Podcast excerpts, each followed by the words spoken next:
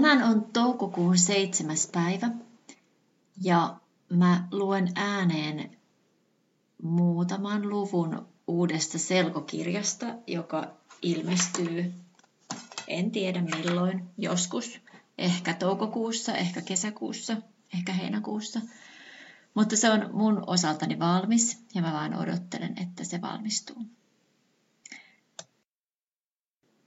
Eli tämä selkokirja on Miika Nousiaisen juurihoito, joka on ilmestynyt pari vuotta sitten suomeksi ja nyt tänä vuonna ilmestyy selkokielellä. Um, aloitetaan. Mä suunnittelin, että mä olisin pyytänyt jotain miestä lukemaan tämän kirjan ääneen tai muutaman luvun, koska tässä kirjassa on kaksi eri kertojaa ja ne on molemmat miehiä, mutta, mutta saatte nyt minun ääneni taas. Yksi. Isän opetus. Pekka. Isäni Onni Kirnuvaara jätti minut, kun olin kolmevuotias. Hän meni kauppaan ostamaan maitoa, leipää ja saunalimsaa mutta ei koskaan tullut takaisin. Yhtenä jouluna hän soitti jostain. Minä olin silloin seitsemänvuotias. Äiti oli ensin isälle vihainen, mutta antoi hänen kuitenkin puhua minun kanssani. Pekka, sinä olet hyvä poika. Muista aina kirves. Siitä on tappelussa hyötyä. Muista se, niin pääset elämässä pitkälle, isä sanoi. Olen muistanut isän opetuksen, vaikka en ole koskaan tarvinnutkaan kirvestä tappelussa. En tiedä, olenko päässyt elämässä kovin pitkälle. Asun Helsingin kalliossa ja työskentelen mainosalalla. Olen eronnut ja minulla on kaksi lasta. Lapset ovat minun luonani joka toinen viikonloppu. Minä ja ex-vaimoni emme ole kovin hyvissä puheväleissä. Kaksi. Hammaslääkärissä. Pekka. Minun hampaillani on aina ollut huono onni. Kun olin lapsi, äiti ei koskaan pakottanut minua pesemään hampaita. Lisäksi olen aina juonut paljon limsaa ja syönyt karkkia. Kerran kaaduin pyörällä ja katkoin etuhampaani. Tällä kertaa poskihampaani on kipeä. Tiedän itsekin, että hampaan juuri on tulehtunut. Istun hammaslääkärin odotushuoneessa ja huomaan kyltistä, että hammaslääkärillä on sama sukunimi kuin minulla. Kirnovaara. Kaikki kirnuvaarat ovat sukua toisilleen. Kirnuvaara on suomennos venäläisestä nimestä Kirilov. Sukumme tuli Venäjältä ja asettui Pohjois-Karjalaan Lieksan lähelle. Ehkä hammaslääkäri on serkkuni tai pikkuserkkuni. Tai mistä minä tiedän, kuinka monta kertaa isä on lähtenyt ostamaan saunalimsaa. Tuo mies voi olla myös minun veljeni. Hoitaja kutsuu minut sisälle. Nousen tuolista ja yritän kätellä hammaslääkäriä.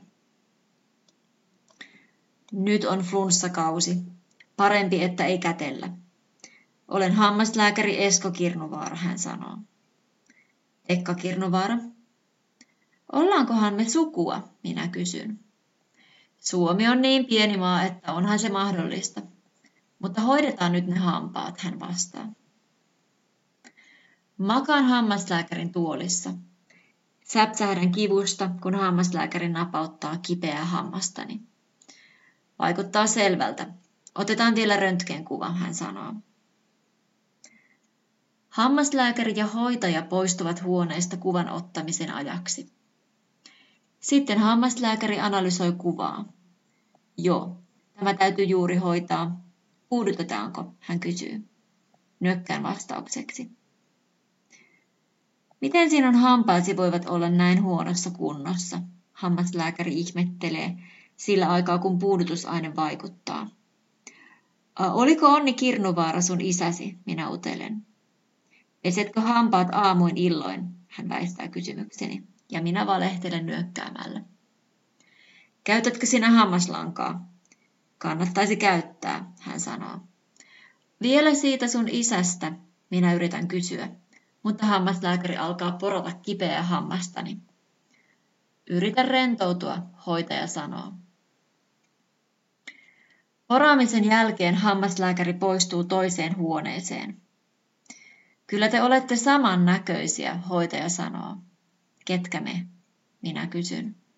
No sinä ja Esko, hammaslääkäri, hoitaja vastaa. Ää, tiedätkö sä mitään sen perheestä? Minä kysyn. En. Me puhutaan vain hampaista, hoitaja sanoo.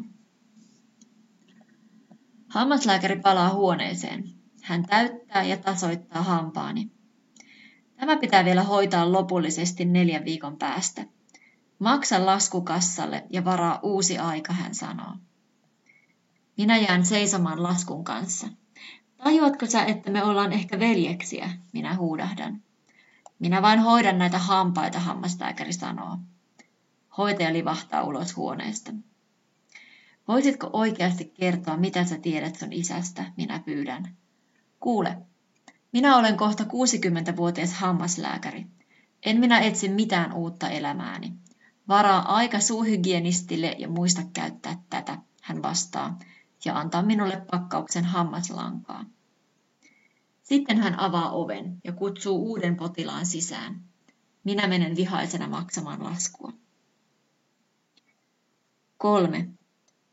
Työpäivän jälkeen. Esko. Jään työpäivän jälkeen yksin klinikalle hoitamaan paperitöitä. Katselen röntgenkuvaa Pekka Kirnuvaaran hampaista. Mitä se on niille oikein tehnyt? Ei ainakaan harjannut kunnolla.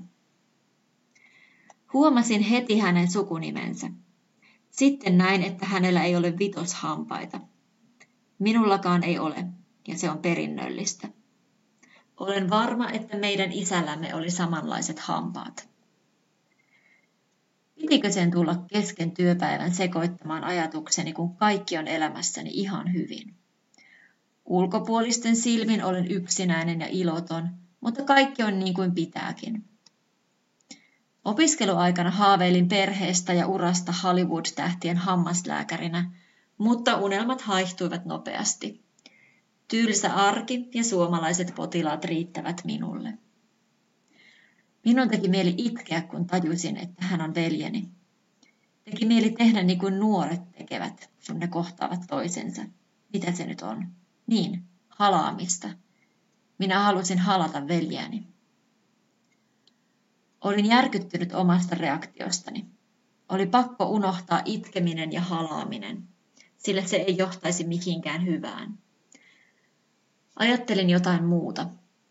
Ensin yritin ajatella seksiä jonkin kauniin naisen kanssa, mutta se ei auttanut.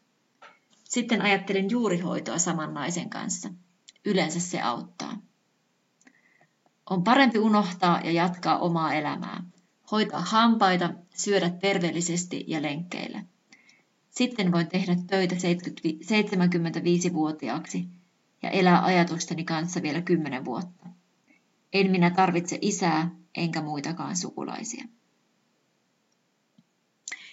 Tässä oli siis kolme ensimmäistä lukua juurihoitoromaanin selkokielisestä versiosta.